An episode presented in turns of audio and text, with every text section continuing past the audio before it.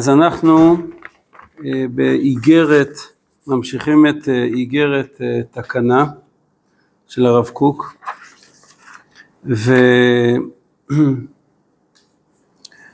הבא אנחנו גם נלמד.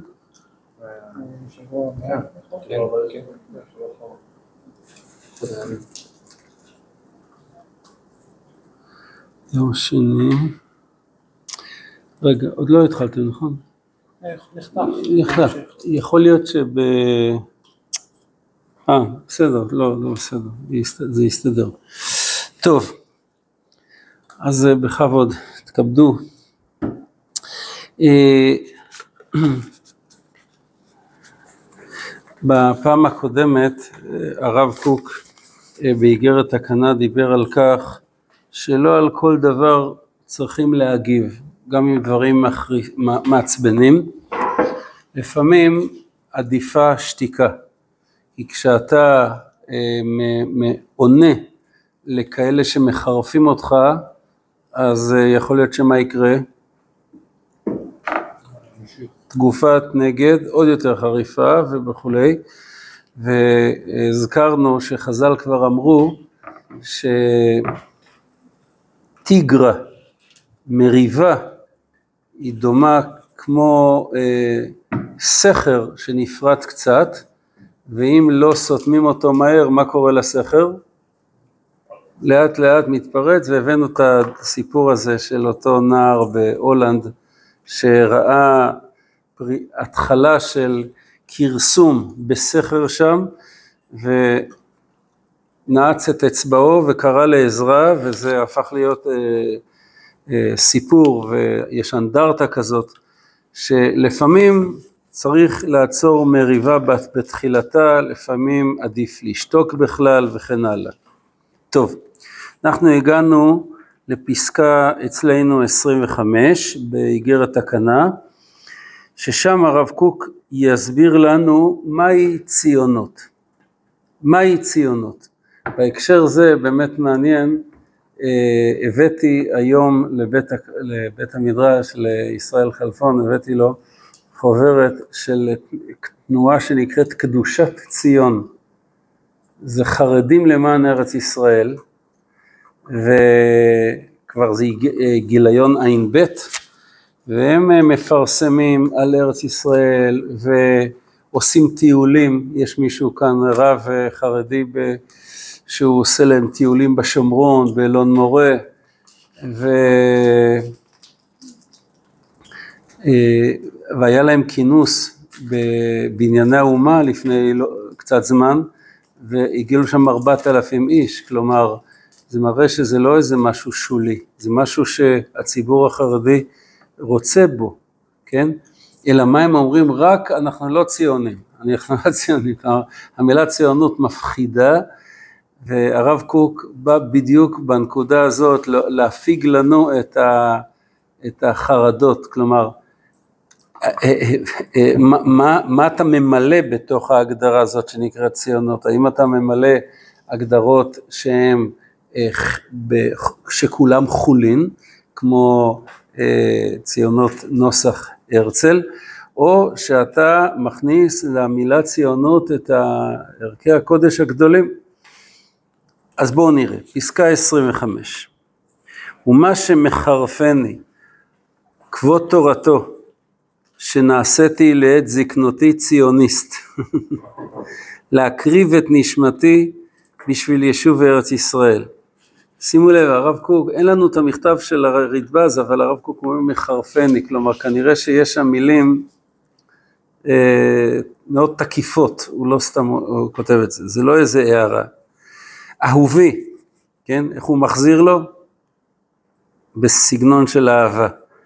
אם כל הציוניסטים יהיו אוהבים את ארץ ישראל ורוצים ביישוב ארץ הקודש, בזאת הכוונה והמטרה הקדושה שאני מתכוון, מתכוון אליה, אתה יודע מה? בוא אני אגיד לך מה זה נקרא אצלי ציונות, כן? ולא רק אצל הרב קוק, אלא אותם גדולי ישראל שחברו להנהגה הציונית, אם זה אה, הרב ריינס והרב אה, מהוליבר לפני כן, ועוד גדולי ישראל ששיתפו פעולה ו- ו- וכולי, לא שהם קיבלו והסכימו לעוגה הצרה של, של הרצל כמו שראינו. ברור שאצלם המילה ציונות זה שאיפות עצומות, אברהם אבינו היה ציוני. אז בואו נראה איך הוא מגדיר. אם יהיו כל הציוניסטים אוהבים ארץ ישראל ורוצים ביישוב ארץ הקודש, בזאת הכוונה והמטרה הקדושה שאני מתכוון אליה. נקודותיים. עכשיו הוא מגדיר מה זה בשבילו ציונית. בשביל שהיא ארץ השם. שבחר בה השם יתברך וחיבבה מכל העולם כולו. ויש בה סגולות קדושה לנבואה ולהשראת רוח הקודש, ולזכות על ידי ההליכה בה לעולם הבא. ואפיל, כן, אולי לפני שאני אמשיך. קודם כל, ארץ ישראל היא ארץ השם. זאת אומרת, היא לא שלנו. במובן הזה שכמו שהתורה אומרת, אה, כן, אני נותן לכם את הארץ, ואם לא תתנהגו טוב, אני אגלה אתכם מן הארץ. זאת אומרת, הארץ היא רכושי, היא שלי. בורא עולם אה, בחר בה, קידש אותה, וחיבר אותו לעם ישראל. עכשיו, מה זה בחר השם יתברך בה? מה זה לבחור? נקודה מאוד חשובה שפעם אני חושב דיברנו על זה, מה זה אשר בחר בנו מכל העמים? תשימו לב, כשאני משתמש במילה בחר בחול או בקודש, נגיד כשאני משתמש בחול, מה הכוונה?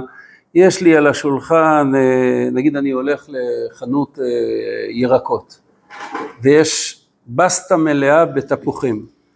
אז אני בוחר את התפוח הזה, שם בשקית, את התפוח הזה שם בשקית, את התפוח הזה שם בשקית, בחרתי. מה הכוונה שבחרתי? האם עשיתי לתפוח משהו מיוחד? התפוח הוא כבר מונח, ברור? רק שם, הזזתי אותם ושמתי אותם בתוך השקית שלי. אבל לא עשיתי להם שום דבר. האם כשאנחנו אומרים אשר בחר בנו מכל העמים ונתן לנו את תורתו, זו אומרת שלפני ריבונו שלהם היה פסיפס של העמים, הבולגרים והסקדינבים והיפנים והסינים וגם היהודים, והוא אמר מה אני בוחר, כמו התפוחים, את זה. ממש לא. כי כמו שלתפוח לא עשיתי שום דבר, רק הזזתי אותו, הוא כבר קיים, נכון? כשאנחנו אומרים אשר בחר בנו מכל העמים, רבותיי, זו נקודה שלמדתי מהרב דרוקמן, ואני חושב שהיא יסודית מאוד, לא שמים לב עליה, כל אחד מאיתנו יעמוד, והוא הבעל הקורא, ומעלים אנשים, ואז מה? ברכו את השם המבורר, אשר בחר כל העמים, מה זה אשר בחר בנו? זה לא שהיה לפניו גלריה של עמים והוא החליט, טוב, להם אני נותן תורה. בחר בנו, עשה אותנו בחרם. בחר בנו, גידל אותנו. רוממתנו מכל הלשונות. קידשתנו במצוותיך. בחר בנו, ביחר אותנו, הבדיל אותנו, רומם אותנו. קידש אותנו, קדושה זה דבר נבדל. זאת אומרת, בורא עולם עשה עלינו פעולה מסוימת, הוא ניפח אותנו, זאת הכוונה אשר בחר בנו, הוא עשה אותנו שונים, הוא נתן לנו תכונות וכוחות חיים שאין באחרים. בסדר? כמו נבואה, כמו הישרדות ונצחיות ועוד הרבה דברים. בסדר? אז אותו דבר כשאנחנו אומרים ריבונו שלם בחר בארץ ישראל, מה הכוונה? כשאתה בא לארץ ישראל ואתה רק מסתכל מבחינת, מה יש כאן? אה, נחלים, ערים, אה, סלעים, אה, חיות, גם בארצות אחרות יש. אפילו יכול להיות אולי יותר מרשים, מפלים יותר גדולים, ערים יותר נשגבים, חיות יותר מרשימות אה, וכולי וכולי. כשאנחנו אומרים שהקדוש ברוך הוא בחר בארץ ישראל, זה לא שהוא הסתכל על הגלובוס ועשה אינדנדינו טוב, נבחר בזאת. לא. הוא הפך את הארץ למהות רוחנית, שאומנם אה, בניגלה, בניגלה, אנחנו רואים בארץ אבנים רגילות וצמחים רגילים, אבל באמת באמת זו ארץ קדושה. זו ארץ, הרב קוק אומר שכל רגע שאדם הולך בה, זוכה לעולם הבא. זו ארץ שרק בה אפשר לזכות לנבואה. כן? כל הנביאים זכו או בה או בהמשך לה, נכון? למשל, יונה התחיל להתנבא כאן, אז הוא המשיך להתנבא גם כשהוא היה בחוץ לארץ. יחזקאל, היו היה דבר השם אל יחזקאל הנביא, אומרים חז"ל, היום מפני שהיה. התחיל להתנבא בארץ ישראל, אז גם כשהוא עבר לחוץ לארץ זה המשיך. נקודה חשובה, בסדר? אז זה הכוונה. אתה יודע מה זה הציונות שלי? זה חיבת הארץ, זה הכרה שזאת ארץ מיוחדת, אה, זו ארץ ש, שבה אנחנו זוכים לי, לי, להתקרב לקדוש ברוך הוא על ידי כל פעולה שבה, על ידי כל מצווה, אפילו הליכה פשוטה. בסדר? זאת, ה, זאת הציונות שלי. נמשיך. כן, ממשיך הרב קוק, ואפילו על הרשעים מגינה זכותה. כלומר, אדם רשע שנמצא בארץ ישראל, רגע, למה קראתי לו רשע? כי למראית עין, מה הוא נראה לי? הוא רשע. אבל אם הוא בארץ ישראל סימן שיש בו צדקות, כי אחרת הארץ הייתה מקיאה אותו. הרב צבי יהודה חזר הרבה פעמים על הספר, על מה שמביא הרב אזולאי, הסבא של החידה. הסבא של החידה כתב ספר חסד לאברהם. הספר הזה, חסד לאברהם, הוא כתב אותו, יש לי אותו בבית, איפה הוא הדפיס אותו? בקהילת קודש עזה. כן, גר בעזה. ואחר כך תקופה בחברון, אז הוא שם כותב שכל מי שגר בארץ ישראל הוא צדיק. הוא אומר, אבל העיניים שלך רואות שהוא לא צדיק, אלא ברור ש... הסביר רב ציודה שמצד, שמצד הכלליות שבו ודאי שהוא צדיק. זה קשור גם למה שראינו לפני כן, שהרב קוק כל הזמן מסתכל על בן אדם במבט של רנטגן, מפריד בין הצד החיצוני שלו שלפעמים נראה לא טוב, לבין הנשמה שלו, לבין התוך הסגולי שלו. יש הרבה אנשים, כמו שאמרנו, שאולי מבחינה חיצונית הצד הבכירי שלהם חלש, אבל זה אנשים ש, שהיו מוכנים בשמחה לעשות פעולות, סיכונים, הקרבה, מצד זה הוא צדיק גמור, בסדר? סתם מחשבה שעלתה לי שבוע שעבר. ביקרתי אצל, אה, הסיפור של היד, עשיתי CT ונסעתי לפגישה עם מומחה גדול באורתופדיה. אז אני חושב לעצמו, עומד תור של אנשים והוא מקבל אחד אחרי השני, וכל אחד הוא עוזר לו בעצות שלו ובהדרכה שלו ועושה את זה עם כל הלב, איזה זכויות יש לו. איזה זכויות? אז הוא אמר לי, תבוא בתאריך אה, זה וזה, שאלתי אותו כמה זה בעברי, הוא אומר, התקלת אותי. לא יודע, עברי, לא, לא, אה, אתה מבין? אז נכון, אז בתאריך העברי הוא לא בקיא, סיוון, תמוז, אה, אבל מה אתה מדבר? בסדר, אז זה הצד הבכירי. אבל החסדים שהוא עושה, ואנשים שהוא מושיע, ועצות שהוא נותן, ועזרה שהוא עושה, ועושה את זה ככה ממש עם כל הלב וכולי, מי מאיתנו יכול לדרג ולומר הוא יותר מזה, הוא פחות מזה, הוא יותר צדיק, למה? כי לזה יש זקן ולזה אין זקן. אנחנו, אסור לנו להישאר רק בסרגל הזה של, של מעשים שגלויים, אסור לנו. זה, זה המבט המיוחד שהרב קוק מנסה לחנך אותנו. ממשיך הרב קוק ואומר, ואפילו רשעים מגינה זכותה. שהרי אפילו שפחה כנענית שבארץ ישראל, מובטחת שהיא בת העולם הבא. ובוודאי אין הגמרא מדברת בשפחה צדקנית, שהיא בלאו הכי בת עולם הבא. ואפילו חסידי אומות העולם יש להם חלק לעולם הבא. אז קל וחומר אם היא שפחה צדקנית שמחייבת, שהיא מחייבת במצוות, הרי מה זה שפחה?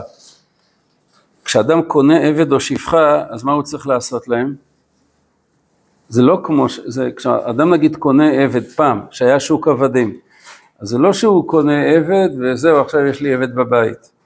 כדי לקנות את העבד הוא צריך לעשות לו כמה תהליכים, נכון? דבר ראשון, היי, אחמד, אתה מפסיק לעבוד עבודה זרה כשאתה אצלי? אתה תקיים עליך שבע מצוות בני נוח? כן. אתה יודע שאני עושה לך ברית מילה. מה באמת? לא, לא. לך. אה, אתה כן רוצה להיות תח, תחתיי? נעשה לך ברית מילה, ואתה אחר כך עושה, או הולך למקווה. רגע, אז איזה מעמד יהיה לו?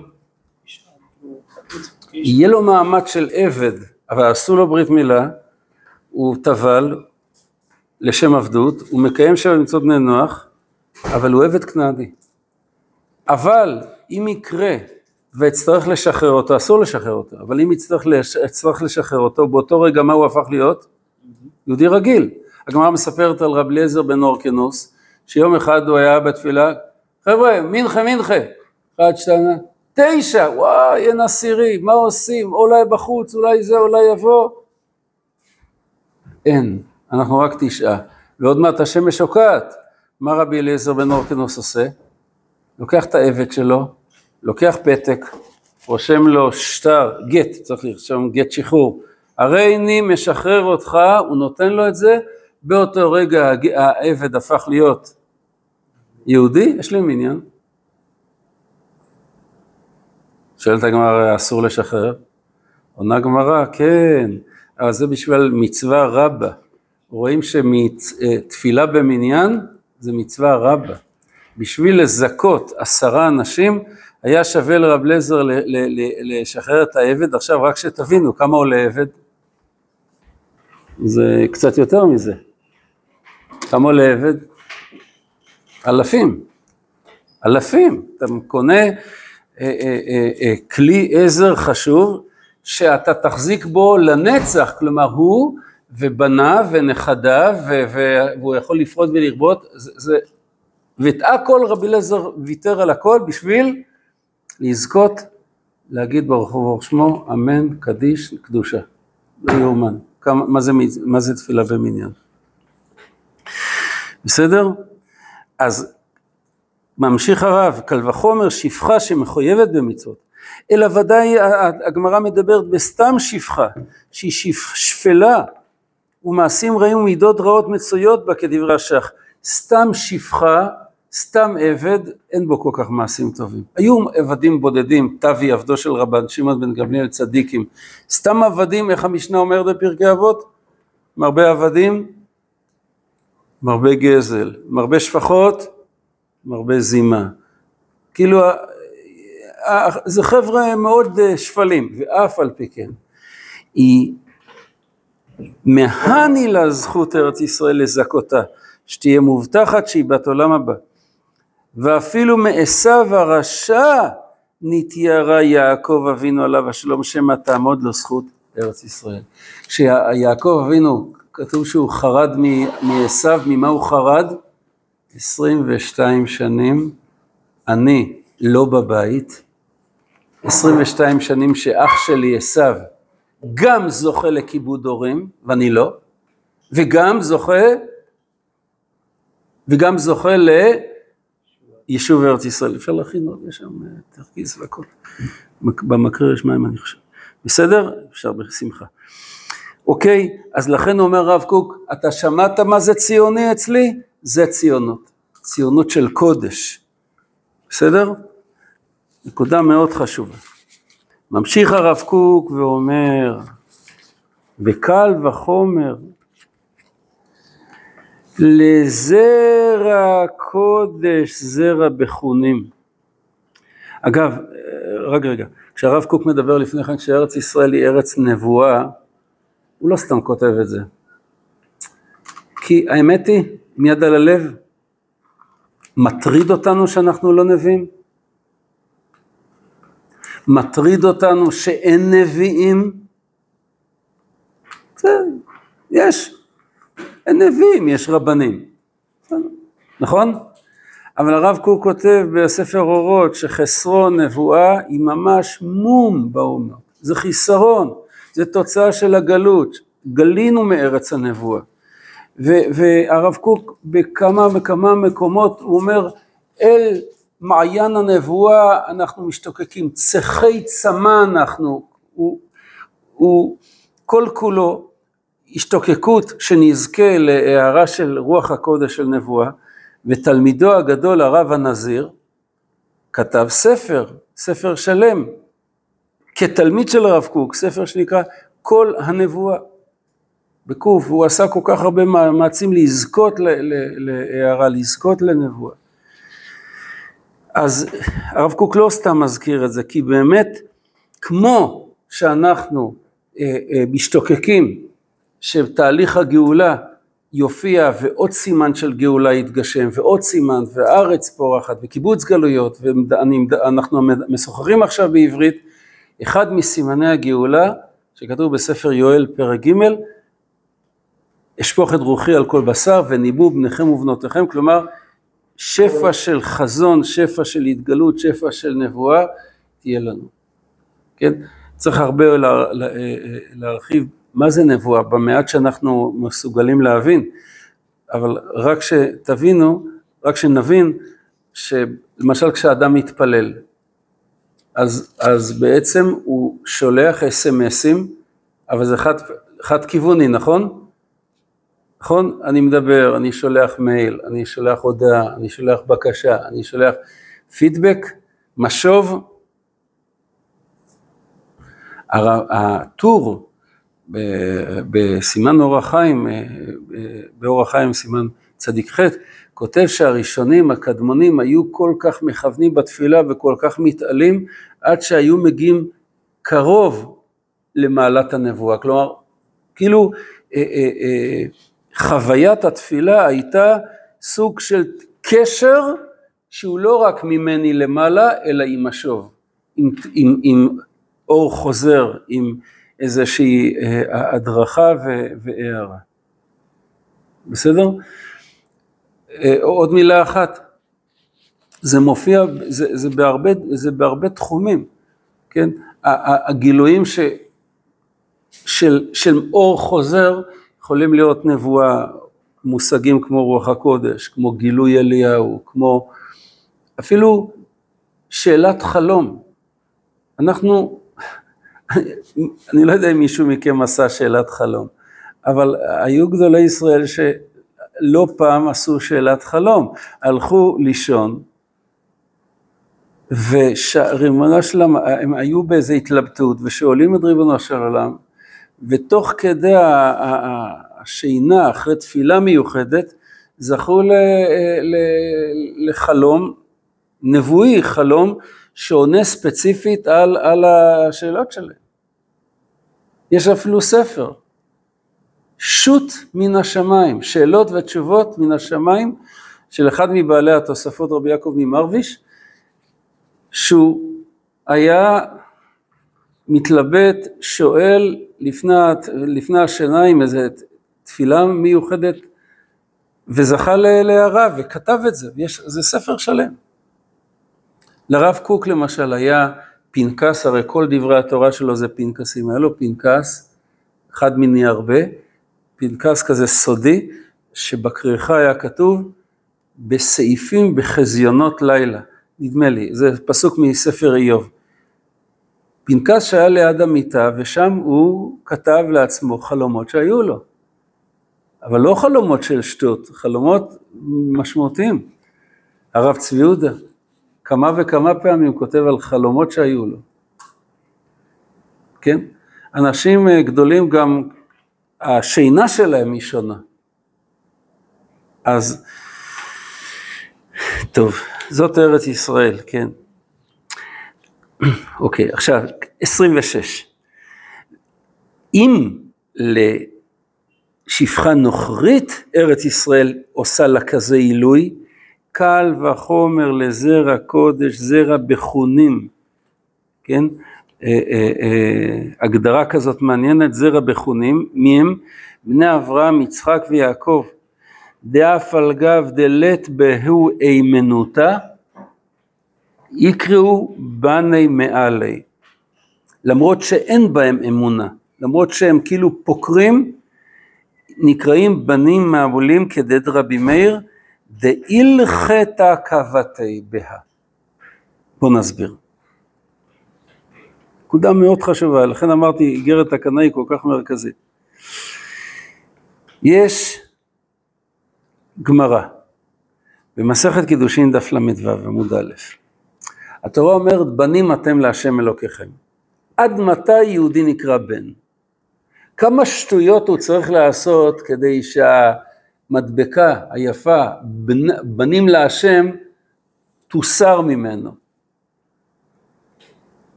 בא רבי יהודה ואומר, בזמן שאתם נוהגים מנהג בנים, אתם קוראים בנים? אין אתם נוהגים מנהג בנים. אין אתם קוראים בנים? מה אתה חושב, להיות בן של השם זה ככה? בן של השם זה דורש, כן? בן, להיות בן להשם, הגדרה כזאת זה דורש אה, קיום תורה ומצוות. אתה מזלזל בהכל, זורק את הכל, די, אתה כבר לא נקרא בן להשם. כך אומר רבי יהודה. בסדר? סתם רבי יהודה מי זה? רבי יהודה בר אילאי, אחד מהתנאים הגדולים, מאותם חמישייה שרבי עקיבא אה, אה, הצמיח אחרי הטרגדיה הגדולה. רבי יהודה הנשיא היה בדור מאוחר יותר, הוא חתם את הדור של התנאים, ממנו והלאה זה המוראים, ערך את המשנה, אבל כאילו התנאים הם עד אליו. רבי יהודה אה, סתם, אני לא יודע אם, אם אה, הכוונה לרבי יהודה הנשיא, נדמה לי שלא. כלומר, רבי יהודה הנשיא או שקוראים לו רבינו, רבינו הקדוש, אבל סתם רבי יהודה, כמדומני זה רבי יהודה בר אילן, אבל שווה לבדוק. כן. של מה? בקידושין ל"ו עמוד א'. בא רבי מאיר בהמשך לגמרא, אני קורא אותה, ואומר, לא, אני חולק עליך רבי יהודה, בין כך ובין כך ישראל נקראים בנים, שנאמר, תראו מאיפה הוא מביא ראייה, בנים שכלים, שכלים אבל בנים, ואומר בנים לא אמון בם, בנים לא אמון בם, כלומר גם אם לא אמון בם, בנים. והוא אומר זרע מרעים, תראו מה זה, זה, זה הפטרת חזון, זה ההפטרה הכי קשה שנקרא עוד uh, בסמוך לתשעה באב, הפטרת חזון, זרע מרעים, בנים משחיתים. אז רבי מאיר איך הוא לומד? אף על פי שאתם מרעים ואתם משחיתים, אתם נקראים בנים. והוא אומר, במקום אשר יאמר להם לא עמי אתם, יאמר להם בני אל חי. וכולי וכולי וכולי, יש כאן אריכות בגמרא. מי צודק? מחלוקת, כמי ההלכה? עכשיו, זה, זה, שימו לב, זה הלכה בענייני דעות, נכון? עכשיו, יש לנו כלל, בכל הש"ס, בדרך כלל, פלוגתא של שני התנאים האלה, רבי מאיר ורבי יהודה, בדרך כלל הלכה כרבי יהודה. בסדר, ככה יש כלל. מי שרוצה לדעת את כללי הפסיקה, יש באנציקלופדיה אה, תלמודית, אה, חלק ט' כמדומני, ערך הלכה, מביא שם המון המון אה, מצבים של התנגשות בין שני חכמים וכמי מכריעים. אביי ורבא, הלכה כרבא, חוץ משישה דברים כאביי וכן הלאה וכן הלאה. רבי יהודה ורבי מאיר, שניהם ענקים, שניהם קדושים, שניהם צדיקים, אגב, לפי המסורת שניהם נפטרו באותו יום, אני לא היינו באותה שנה, בי"ד, נכון? כשעולים לרשב"י, רשב"י זה אה, ל"ג בעומר, זה י"ז י"ח באייר, שלושה ימים לפני כן זה הילולה של רבי מאיר וגם של רבי יהודה. רבי מאיר בטבריה ושל רבי יהודה בר אילאי אה, שם במעלה הגליל. בסדר? אז מה כאן? האם הלכה כרבי, מבחינה אמונית, האם הלכה כרבי יהודה שמה? שיהודי שלא מקיים את מה שנדרש ממנו, מפסיק להיות בן של הקדוש ברוך הוא, או כמו רבי מאיר שאומר, גם אם בנים מרעים משחיתים נקראים בנים. לפי הכלל הרגיל הלכה כרבי יהודה, נכון? אבל הרם, ה, ה, ה, כל מה שלמדנו עד עכשיו ברב קוק זה מראה בדיוק את ההפך, שיהודי גם אם חיצונית הוא לא בדיוק עושה את מה שנצרך, יהודי הוא ויש בו נשמה והוא נקרא בן של ריבונו של עולם. אומר הרב קוק, במקרה הזה, בגמרא הספציפית הזאת, הלכה כרבי מאיר. הרב קוק לא אומר את זה מעצמו, הוא אומר איך אני יודע, והוא מביא לנו הוכחות מהראשונים. תסתכלו. והלכה כבתי בה, הלכה כרבי מאיר בנושא הזה, מדוע? וכמו שסתם הסלח, בין כך ובין כך קרואים לך בנים. מה זה הסלח? רבותיי, מי חיבר את הסליחות? לא סתם איזה משוררים שחיפשו חרוזים, נכון? הסליחות שאומרים אותם בין היהודי אשכנז, בין יהודי ספרד, זה, זה סליחות שכל מילה, עצם זה שהסליחות האלה זכו להיכנס ל, לסידור שלנו, זה אומר שגדולי ישראל סמכו עליהם, בסדר? וגשם אמרו. אה. טוב, אחר כך נדע. ואז אז יש סליחות, אצל האשכנזים יש סליחות שני, חמישי, שני. מה זה סליחות שני וחמישי, שני? גם אחרי סוכות וגם אחרי אה, אה, פסח עושים סליחות שני וחמישי שני, פעם אפילו היו צמים, היום יש מקומות שעושים את הסליחה ויש מקומות שלא. מה הרעיון? הרעיון הוא שכיוון שעכשיו חלף עלינו חג הסוכות, ושמחת בחגיך, ושרו ורקדו ושמחו וצהלו, יש חשש שאולי תוך כדי השמחה מה קרה לנו? קצת, קצת גלשנו, בסדר? אז זה היה שני וחמישי שני. והנה בסליחות של שני, כמה, נדמה לי השני הראשון, כתוב שם, אומר הסלח, הסלח זה המחבר הסליחות, בין כך ובין כך קרואים לך בנים, כמובן למי הוא, למה הוא מרומז?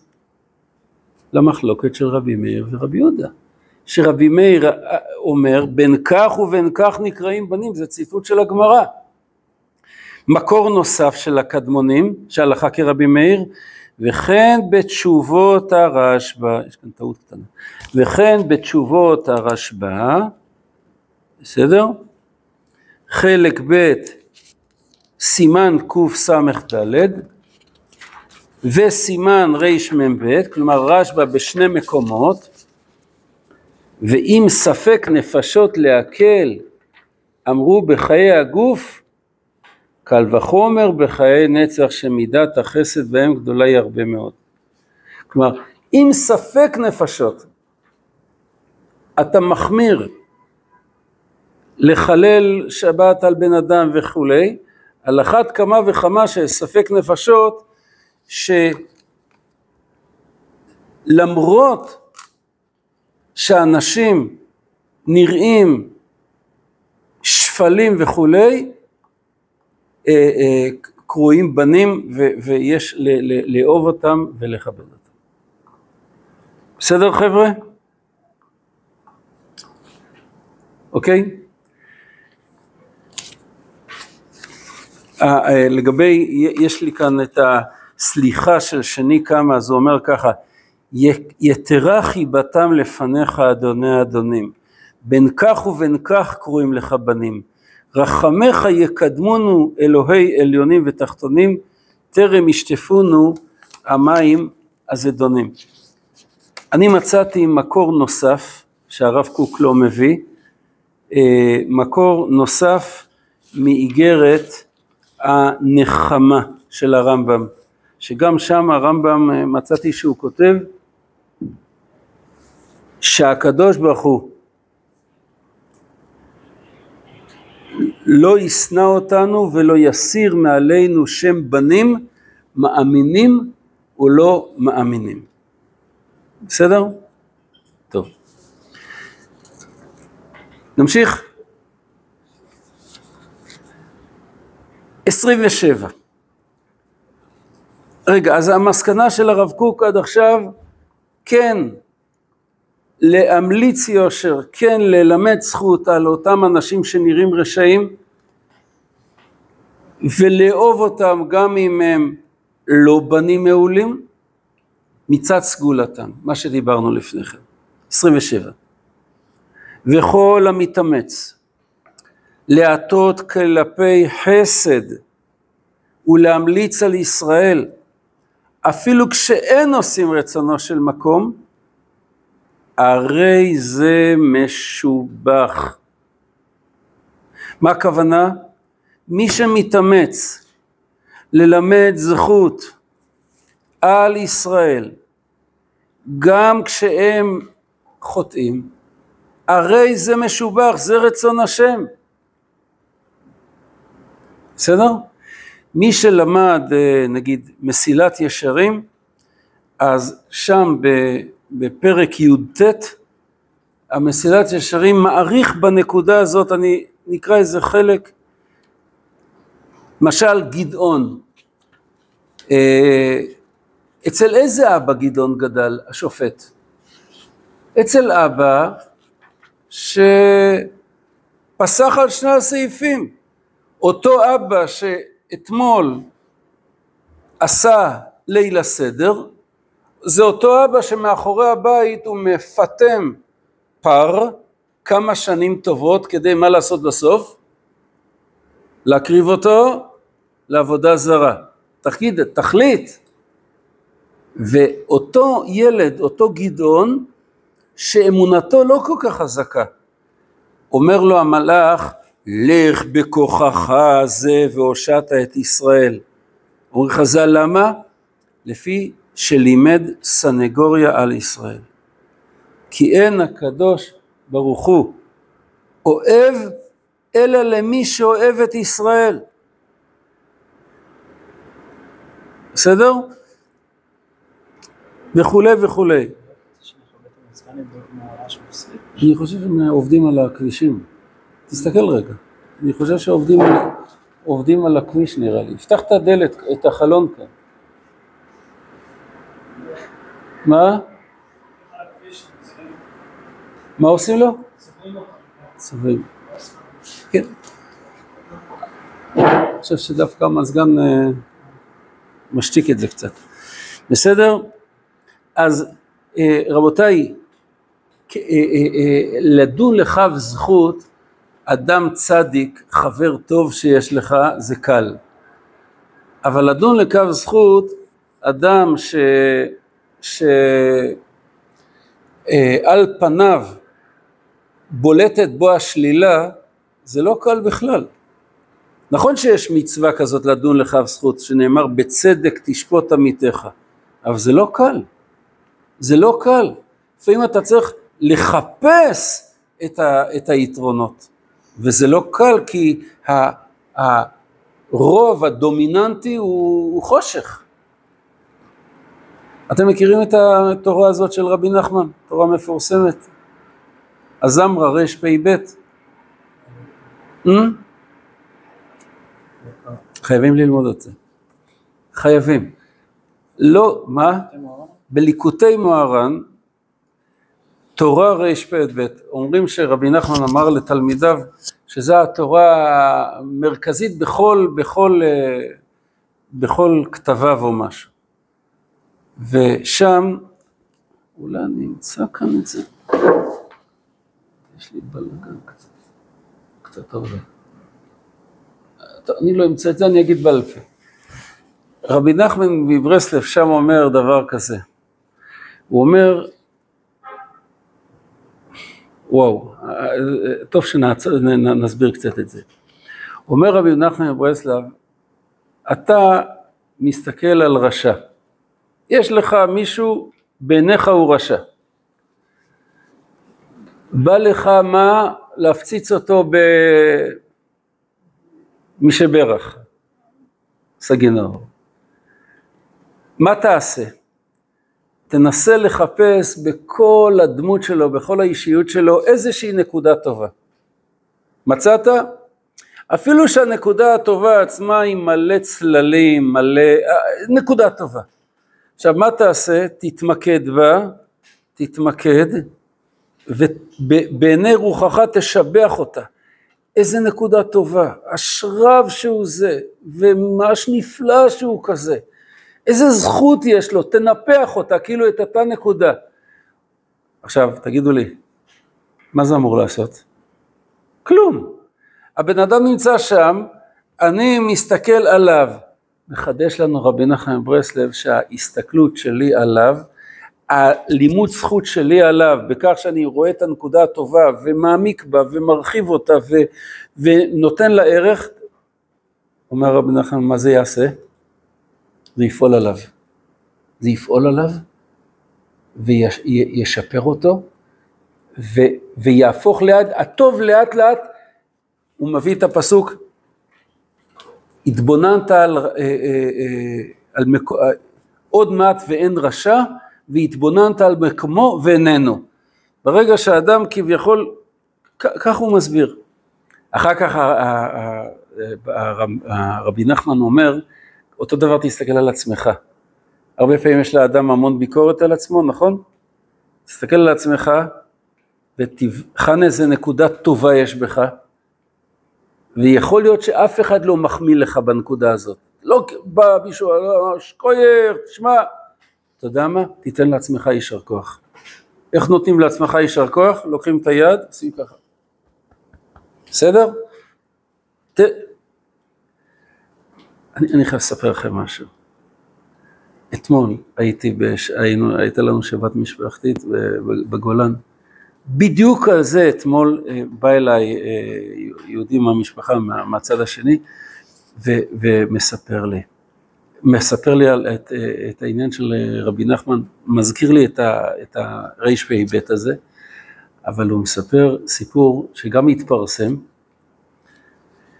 אתם זוכרים שלפני כמה זמן, שנתיים אולי, העלו את עצמותיו של זכריה באומל? זוכרים? זכריה באומל היה מקרב סולטן יעקב בשלום הגליל, היו שם טנקים היה שם ארבעה הסדרניקים. והעלו את עצמותיו, עשו בדיקה יסודית בבית הקברות של שם בדמשק, פתחו כל קבר ופתאום מוצאים את הקבר שלו עם שאריות של ציצית. שאריות של ציצית על גופו, ו-DNA והכל, והעלו את עצמותיו. מי את ביבי נתניהו? איך זה קשור לסיפור שלנו? מופלא מאוד. תשמעו איך התחברו הדברים. ואחות של זכריה באומל מספרת את זה לביבי. כל השנים, מאז קרב סולטן יעקוב 1982 עברו שנים. והמשפחה ועודה כעסו על ראשי הממשלה למה הם לא עושים שום דבר? ארבע חיילים נהדרים יודעים שנהרגו. להביא את קברם לקבר ישראל, וכל הזמן קיטרו וכל הזמן אמרו ראש הממשלה הזה, וחלק מהתקופה, חלק זה היה אה, ביבי, כן, הוא הממשלה החמישית שלו עכשיו. ואז יום אחד היא אומרת, היא לומדת את רבי נחמן הזה, ואחותו אומרת למשפחה, בוא נחליף דיסק. בוא נאמר, בטח ראש הממשלה הוא טוב, בטח הוא רוצה, הוא רוצה להחזיר אותו, בטח, בטח יש קשיים וכן הלאה. באותה שבוע הייתה פריצת דרך. מה קרה? תשמעו את הסיפור. סיפור מרגש מאוד. ביבי, זה לא קשור לסרט עכשיו, תורידו מה שצריך. ביבי פתאום מוד... לא, אפשר, לא אכפת לי, אחר כך תעשו עריכה או משהו. בנימין נתניהו מתקשר לפוטין, הוא היה איתו בידידות לפני המלחמה, והוא אומר לו, אני חייב להיפגש איתך, דחוף, בארבע עיניים. ביבי טס אליו, והוא אומר לו, אתם יודעים שהמוסד הישראלי, יש לו יכולות בכל העולם, נכון? כמה שאנחנו מדינה קטנה, המוסד שלנו הוא, לא יודע איך, יש לו, הנה, היום הצילו ישראלי, אה, ערבי ישראלי בבחריין, רגע לפני שרצחו אותו. המוסד מהר העביר אה, הודעה, או דרך משטרת ישראל, למשטרת בחריין במפרץ הפרסי ומנעו את, ה, את, את, את הרציחה. איך, מה? ביבי בא לפוטין ואומר לו בארבע עיניים, לפי המוסד עומדים לחסל אותך. מי? כך וכך. תנקוט בדברים כך וכך. ביבי יציל את חייו. אנחנו. ואז פוטין אומר לו, וואו, ואחר כך הוא התברר שזה נכון, שהוא ממש הציל אותו. לך תדע, אולי חבל על כל המלחמה הזאת, אבל מסתרות דרכי השם. אומר לו פוטין, אתה יודע מה, אני רוצה לעשות לך טובה על זה. ואז ביבי מבקש ממנו שני דברים, ופתאום הוא נזכר בדבר השלישי, והדבר השלישי, תעזור לנו להחזיר את גופות נעדרינו. סורי, רוסיה יושבת בתוך סוריה? כן. שולטת שם? כן. מה הבעיה לעשות סריקת עומק בכל בית העלמין, ששם קברו את ה... זה? אומר פוטין, עליי. ומתי זה היה? זה היה ממש בסמוך לכך שמשפחתו של זכריה באומל החליפו את התקליט במקום ביקורת נוקבת, איזה ראש הממשלה אכפת לו, הוא שוכח, במנגינה אחרת של לימוד זכות. יאומן. בסדר? טוב, סליחה שהארכתי בזה. אז אני קורא את 27. וכל המתאמץ להטות כלפי חסד ולהמליץ על ישראל אפילו כשאין עושים רצונו של מקום. הרי זה משובח. וקל וחומר שיש למצוא בכל אחד ואחד גם בקלים שבישראל כמה מרגליות יקרות, של מעשים טובים, של מידות טובות, מה שאין לשער. אבל כדי למצוא את זה, מה אתה צריך לעשות? לחפש, נכון? כלומר, אם אנחנו רק נתרגש מה, מהגלוי, מהשטחי, מהחיצוני, אז החיצוניות מעצבנת, תראה, תראה, תראה איך הוא נראה, תראה את הזה, כן? תראה את המפגינים האלה, תראה הם שורפים את נתיבי ופתאום אתה שומע כל מיני אנשים שלא מצליחים להתאפק ושנאה וקללות והכל. אבל אם אתה תחפש, ברור שתמצא בהם. אומר הרב קוק, בכל יהודי אפשר למצוא. בכל אחד ואחד, גם בקלים שבישראל. כמה מרגליות. שבוודאי ארץ ישראל מועילה להם לעלותם ולקדשם. ואם אין הדבר, מה זאת אומרת? תכונות טובות יכולות להיות גם בבן אדם בחוץ לארץ. אבל אם האדם עלה לארץ ישראל, מה קרה לתכונה הטובה הזאת? מכוח המקום, התכונה הטובה שלו לא נגרעה, אלא ההפך, היא השתבחה. כן? השתבחה. יש, אה, יש אה, מכתב, תשובה שכותב החתם סופר. תשובה שהוא כותב למי ש... למישהו ששאל אותו איפה? בארץ ישראל. החתם סופר יושב לפני 250 שנה בפרשבורג והוא כותב תשובה בדואר לארץ ישראל. תשובה. הייתי אומר, בסדר, המכתב יגיע, יתגלגל, יתגלגל, יגיע לארץ ישראל, הכל בסדר. תראו מה אומר החתם סופר.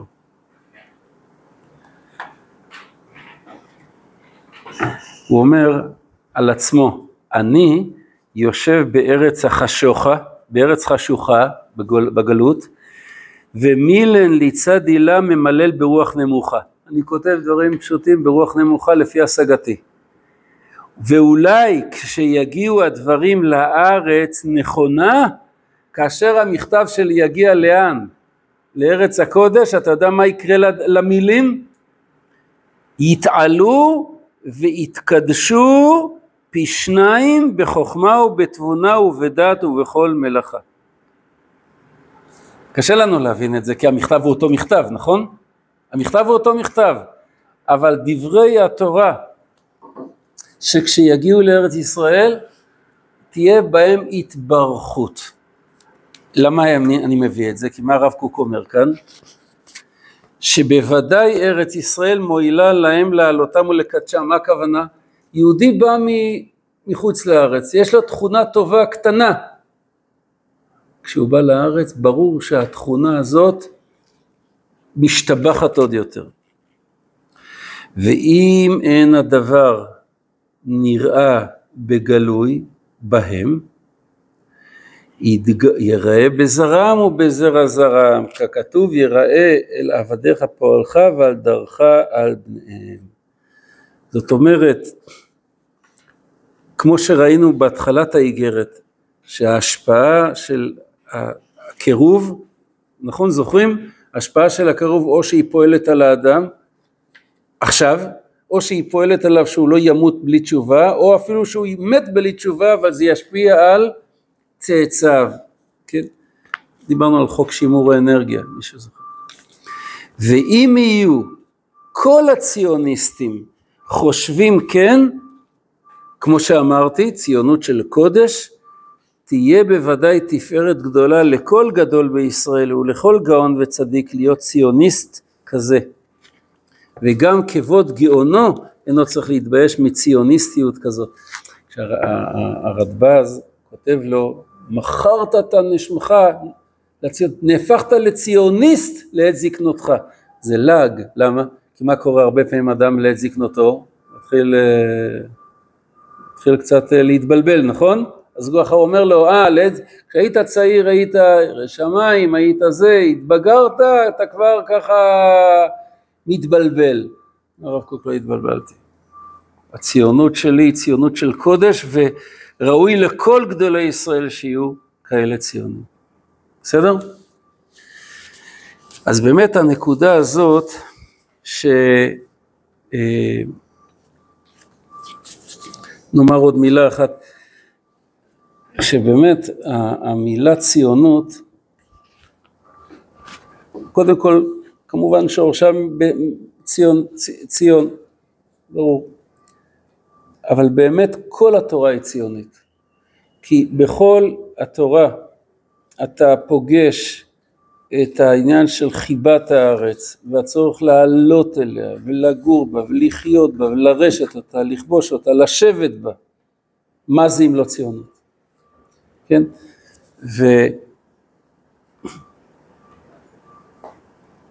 וכמו שאמרתי, שבאיגרת, אני לא זוכר אם ראינו את זה, באיגרת שבו הוא מדבר על הרצל, אז מה היא, רגע, הזכרנו את זה לפני שבוע, לא? את יחס, נכון? יחס כפול, יחס של חיבה והוא הספיד אותו, יחד עם זה יחס של התפיסה של הרצל היא קטנה, היא מצומקת, היא, אין בה כדי להחיות עם, עם מת, ש, שהיינו בגלות בבחינת אה, מוות לאומי.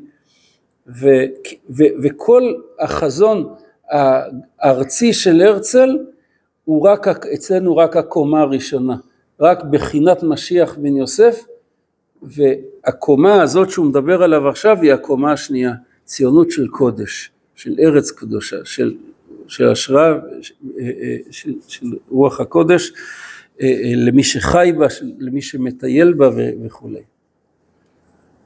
בסדר? אני אומר לצערנו, אה, הרבה פעמים אנשים חיים עם סטיגמה, והסטיגמה הזאת, בגלל שהוא מקולקל, אז אני לגמרי אפרוש מזה. אני אסביר מה הכוונה. למשל כאן המילה ציונות הפכה להיות מילת גנאי, נכון? תגידו לי, לימוד תנ"ך, לימוד תנ"ך, כמה גדולי ישראל כאבו את העובדה שלא לומדים תנ"ך, אבל למה באמת הפסיקו ללמוד תנ"ך בישיבות? איך ראיתי לאחרונה גדול בישראל שכותב, בחורי ישיבה, איך הם יודעים שיש אה, אה, משנה מסוימת? זה כתוב בקצות, איך הם יודעים שיש פסוק מסוים? זה כתוב בנתיבות, זה כתוב, מבינים? כאילו, למה הפסיקו ללמוד תנ"ך בישיבות? היום בישיבות הציוניות ודאי אה, התנ"ך הולך ותופס מקום. למה בישיבות החרדיות הפסיקו ללמוד תנ"ך? אתם יודעים למה? כי המשכילים למדו הרבה תנ"ך וכתבו מאמרים וכולי. אז מה זה עשה לנו תגובת נגד? לא לומדים תנ"ך. ברור? זה טעות איומה. זה שהמשכילים והרפורמים וכל מיני כאלה לקחו את התנ"ך לכל מיני פרשנות וכל מיני זה, בגלל זה אנחנו נוטשים את התנ"ך, אבל זה מה שקרה. היום צריכים לתקן את זה. קחו נקודה נוספת, לימוד דקדוק. יוצא לכם לפעמים לשמוע הרצאות רבנים, נכון? לפעמים הטעויות שהם עושים, והם בכלל לא מרגישים שזה טעות, טעות בלשון, בכלל לא מרגישים. למשל, המספר שניים ושתיים, זכר, נקבה, נכון? אז מי שרגיל, אז הוא כבר מיד אה, מזהה ויודע אה, להבחין. הרבה רבנים גדולים ממש לא, לא, לא למדו דקדוק בכלל. בתלמוד תורה לא למדו דקדוק. ולמה? כי מי למד דקדוק? מי עסק בדקדוק? המשכילים. כדי לעשות, כן, כדי כביכול לתפוס מרחק, אז גם התנ"ך נזרק הצידה וגם הדקדוק. כן? עד כדי כך שהספר שהוציא אותו במהדורה חדשה, אז הוא כותב בהקדמה, עכשיו הוצאנו את הספר במהדורה חדשה, ניקינו את, את כל הטעותים ואת כל השגיאים. את כל הטעותים, טעויות, ואת כל השגיאים. מבינים? מן הסתם עוד כמה אלפי אה, טעותים ושגיאים יש שם בספר הזה, אחרי שהוא תוקן. זה נורא. אבל אם אנחנו נלך אחורה לקדמונים, נראה שגדולי ישראל למדו דקדוק. רש"י דקדקן. הרמב"ם כותב במפורש בפרקי אבות, מי שמדבר בלשון הקודש מקיים מצווה, ועוד ועוד. בסדר? איך הגעתי לזה? מה? אה, אז סטיגמות, נכון, שגם המילה ציונות, המילה ציוני הפכה להיות הפכה להיות מילת גנאי. למה? ככה, כי אחזו באלה. אז כדי להתרחק אנחנו מתרחקים, למרות שבעצם אנחנו מסלפים את העומק ואת הקדושה שיש במילה הזאת. זה מה שבעצם הרב קוק אומר.